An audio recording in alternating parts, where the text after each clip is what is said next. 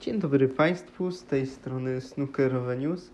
Witam i zapraszam na kolejny e, odcinek podcasta z serii ze snookerem na co dzień opisujący zmagania w Champion of Champions.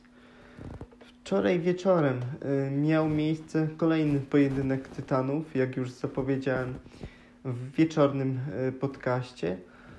E, mieliśmy wtedy więcej e, znaków zapytania, jak to nagrywałem, ale teraz już wszystko wiemy. No i wiemy też, że ten pojedynek nie powalił poziomie, poziomem, ok. Do szóstego frame'a e, jeszcze jakoś to się wszystko poukładało. W sensie i John Higgins i Ronnie O'Sullivan grali równo, stąd mieliśmy wynik 3-3. Nawet ku mojemu zdziwieniu y, John Higgins zaczął lepiej, bo w y, otwierającej partii posadził breaka 92. Potem odpowiedział Ronnie O'Sullivan dwoma wygranymi y, frame'ami, a na zakończenie mini sesji John Higgins zrobił 89 punktów. No i taki stan utrzymywał się aż do partii szóstej, gdzie y, John Higgins wygrał, y, wykradł tą partię Roniemu O'Sullivanowi, ale już wtedy były zwiastuny tego, że John Higgins zaczyna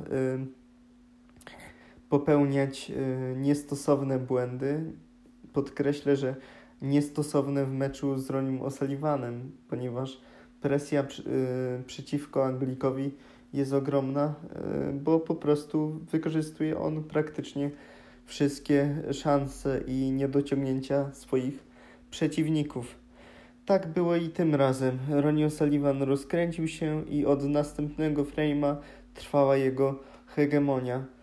Trafił y, dwie, y, dwa breaki powyżej 50 punktów, 85, który spokojnie mógł zapisać się w statystykach jako break stupunktowy, gdyby nie pani sędzia, która za wolno wyciągnęła różową bilę i po prostu był faul, licznik zastygł na tej właśnie liczbie 85 oczek.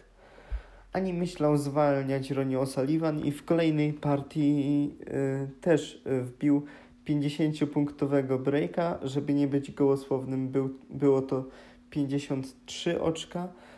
I podobnie tak jak w poprzednich y, dwóch partiach, y, pierwszy przy stole był John Higgins, ale brakowało mu tej powtarzalności. Presja y, też dawała o sobie znać, i myślę, że to było głównym składnikiem do tego, żeby przegrał te trzy kolejne partie i mecz zakończył się 6 do 3. Górą był oczywiście Ronnie O'Sullivan, który w kolejnej rundzie zagra z Nilem Robertsonem.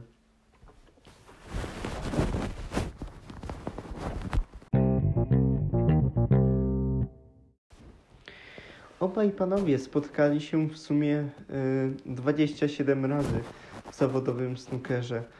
Y, górą w tych statystykach jest Ronnie O'Sullivan, który wygrał aż y, 18 spotkań, 8 y, po swoim na swoim koncie zwycięstw zapisał Australijczyk.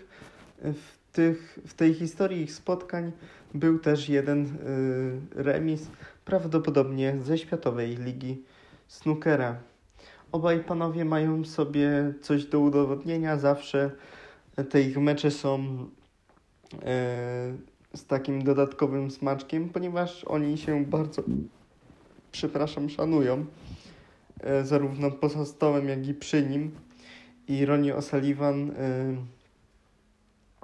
e, wielokrotnie powtarzał, że dla niego Neil Robertson jest takim przyjacielem, po prostu dobrym gościem, tak jak mówię, przy stole i poza nim. A symboliki temu meczowi może dodawać fakt, że tysięczną setkę Ronnie O'Sullivan kolokwialnie mówiąc, walną przeciwko właśnie Nilowi Robertsonowi i było to jeszcze w tym roku podczas turnieju yy, Players Championship Wtedy srogie lanie dostał od O'Sullivana Neil Robertson. Ostatnie pojedynki, jakie rozgrywali ze sobą obaj panowie, raczej wygrywał pewnie Ronnie O'Sullivan, ale myślę, że tutaj będzie jeszcze bardziej zależało Nilowi Robertsonowi, aby wykorzystać tą troszkę słabszą e, dyspozycję O'Sullivana. Sami bookmacherzy mm, oceniają szansę Nila Robertsona na 45 punktów e, procentowych na zwycięstwo, a O'Sullivan niewielka przewaga 54,92 punkta mm, procentowego. E, a waszym zdaniem jak to się e, poukłada? Moim zdaniem jeszcze dodam, że będzie bardzo ważny początek, jak we wszystkich meczach z Ronim O'Sullivanem. Jeżeli na początku nie zagrasz dobrej odstawnej, tudzież dobrego wbicia przez cały stół, chociażby jak Jimmy White w swoim poprzednim meczu, nie masz z, z nim szans, w sensie z Ronim O'Sullivanem.